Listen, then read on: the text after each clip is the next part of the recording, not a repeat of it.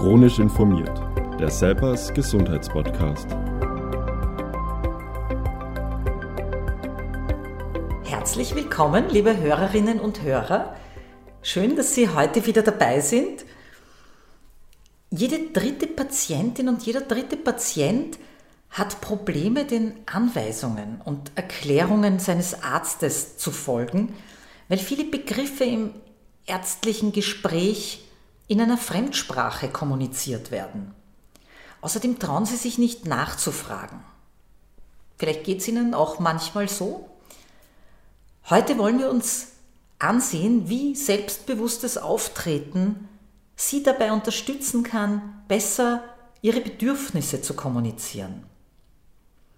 Wie wir uns fühlen, beeinflusst unser Auftreten und unseren Umgang mit neuen Situationen. Als Patientin oder Patient ist es deshalb wichtig, selbstbewusst aufzutreten. Zwischen Fachvokabeln und gestresstem Gesundheitspersonal ist das nicht immer einfach.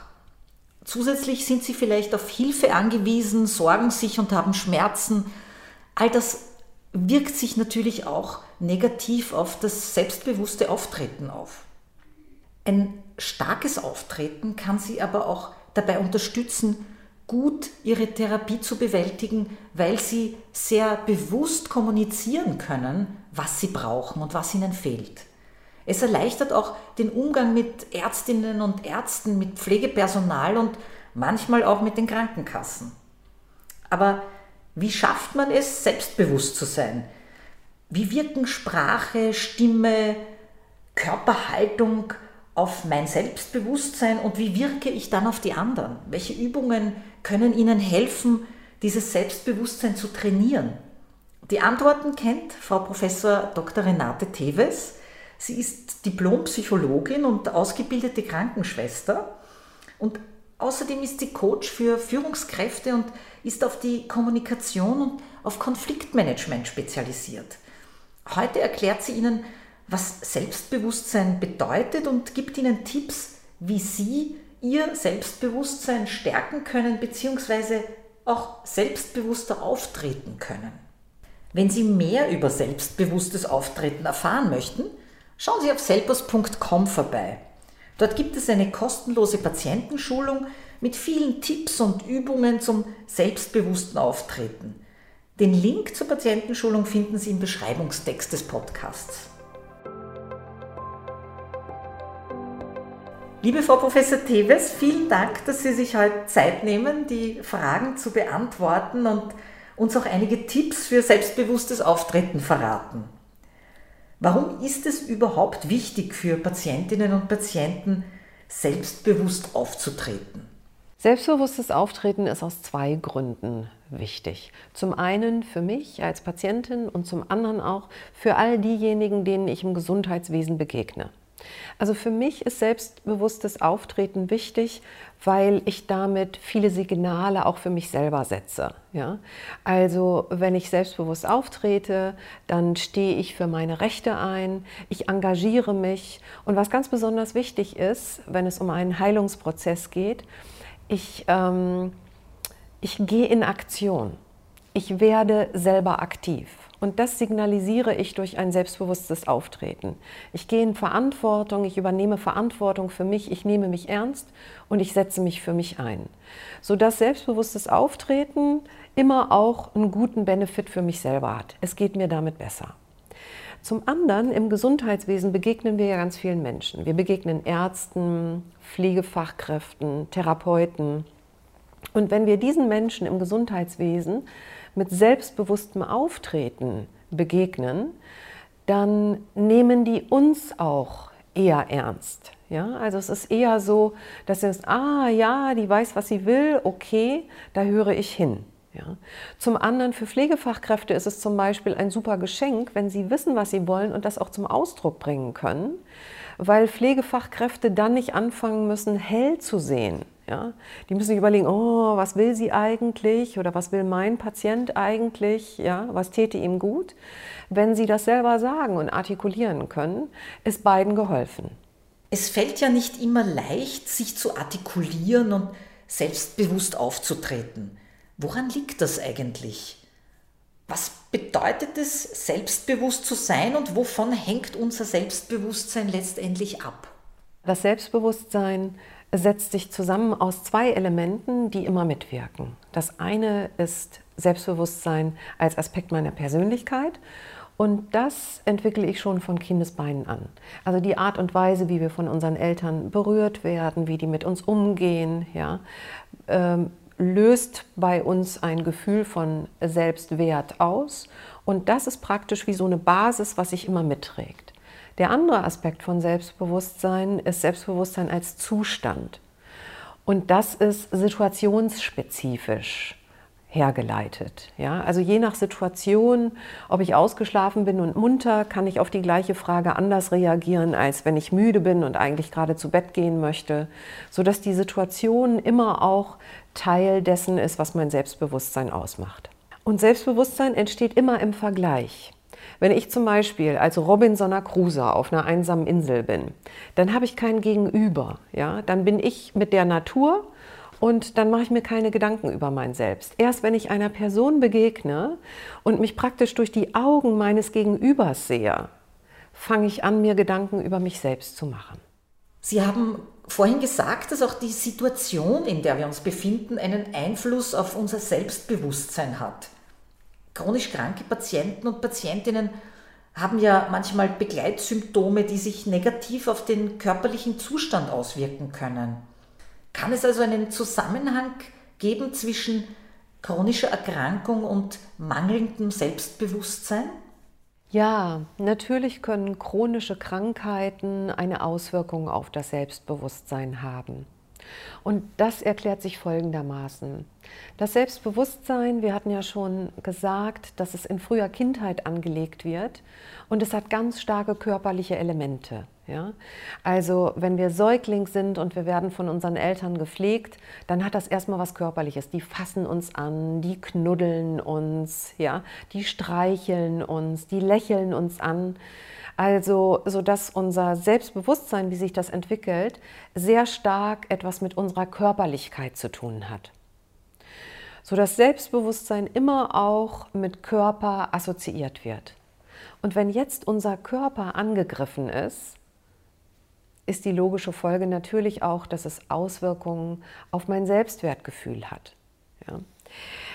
Bei chronischen Erkrankungen, das geht ja auch einher mit unglaublich vielen Symptomen mir ist übel, ich habe Schmerzen, ich bin vielleicht in meiner Bewegung eingeschränkt oder ich erleide einen Kontrollverlust, ich kann Dinge nicht mehr so tun, wie ich will, ich fühle mich hilflos. Ja? Das sind alles Symptome, die entstehen können, wenn ich eine chronische Erkrankung habe. Und es ist kein Wunder, dass diese ganzen Symptome, die ja so sehr körperlich sind, sich dann auch auswirken auf mein Selbstbewusstsein.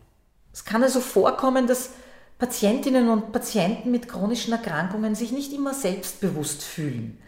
Ist das Selbstbewusstsein eine Voraussetzung, um selbstbewusst auftreten zu können?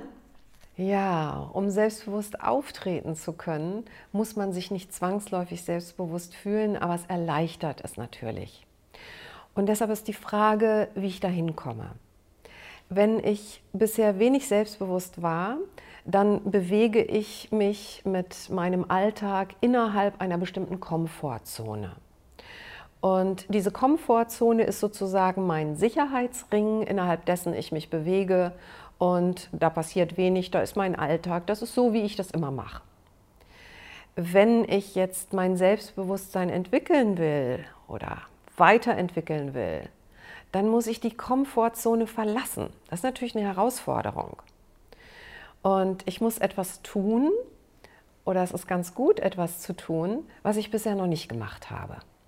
Also wenn ich etwas Neues dazulerne und etwas verändern möchte, dann ist es ganz gut, neue Dinge auszuprobieren, Dinge, die ich bisher noch nie gemacht habe. Man kann durch gezielte Übungen seine Körperhaltung verbessern und dadurch auch selbstbewusster auftreten. Eine passende Übung wäre zum Beispiel Power Posing.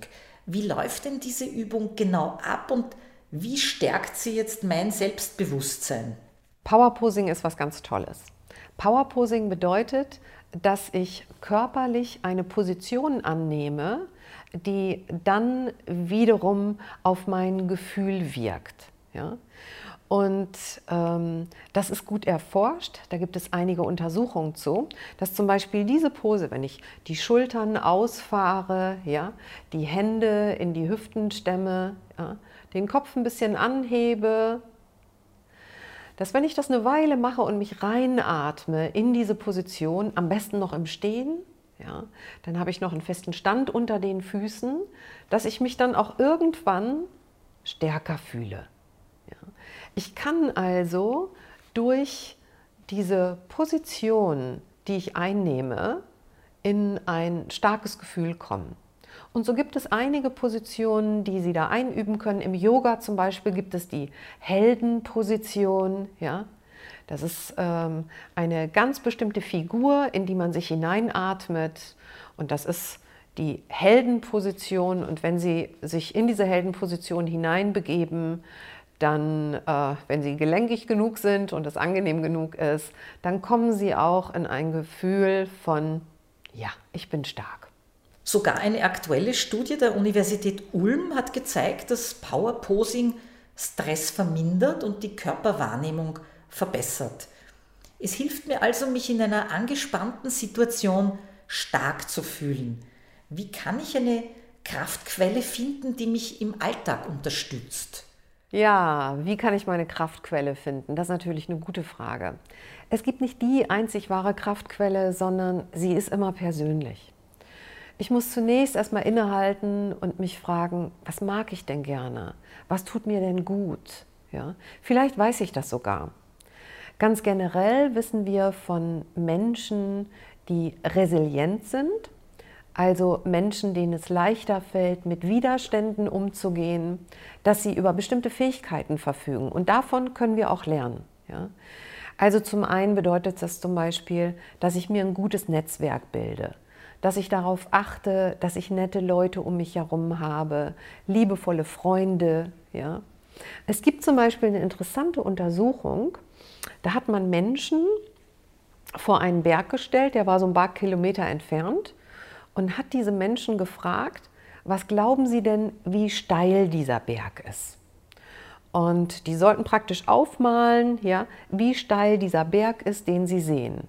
Mit der Frage so, wie schwer ist es, diesen Berg zu erklimmen? Und das Forschungsergebnis ist hier ziemlich spannend. Wenn die Menschen dort alleine gestanden haben, dann haben die von der Einschätzung her den Berg für ziemlich steil gehalten. Wenn sie mit anderen Menschen da waren, dann und, sie, und die sich kannten untereinander, dann haben die es schon weniger steil eingeschätzt. Ganz besonders interessant war aber, wenn die mit sehr guten Freunden dort waren, also wo wirklich eine sehr positive Beziehung ähm, herrscht und sie die Frage gestellt haben, wie steil ist dieser Berg, dann haben sie den Berg als ganz wenig steil eingeschätzt, also als sehr gut erklimmbar. Und das sagt vieles einfach auch über unser Selbstbewusstsein aus. Das hat, eine, hat einen Einfluss auf unsere, auf unsere Einschätzung, die wir tätigen. Mit guten Freunden an der Seite fallen uns bestimmte Dinge einfach viel leichter. Ihr Beispiel zeigt, dass Freunde uns dabei helfen können, Situationen positiver zu betrachten. Ein weiterer Tipp, den Sie uns geben, ist die positive Sprache. Was bedeutet das und wie kann ich positive Sprache im Alltag anwenden? Eine positive Sprache bedeutet zunächst einmal, dass ich negative Begrifflichkeiten rauslasse. Ich denke in erster Linie daran, was geht und nicht, was nicht geht. Ja? Also ich schaue raus aus dem Fenster und sage, hm, es regnet gerade, da nehme ich besser einen Regenschirm mit, damit ich gut durch den Tag komme. Das ist immer noch positiv obwohl man Regen ja auch negativ deuten kann. Ein anderer Trick ist, systematisch zu überlegen, wie kann ich das, was ich denke, in einen positiven Kontext setzen.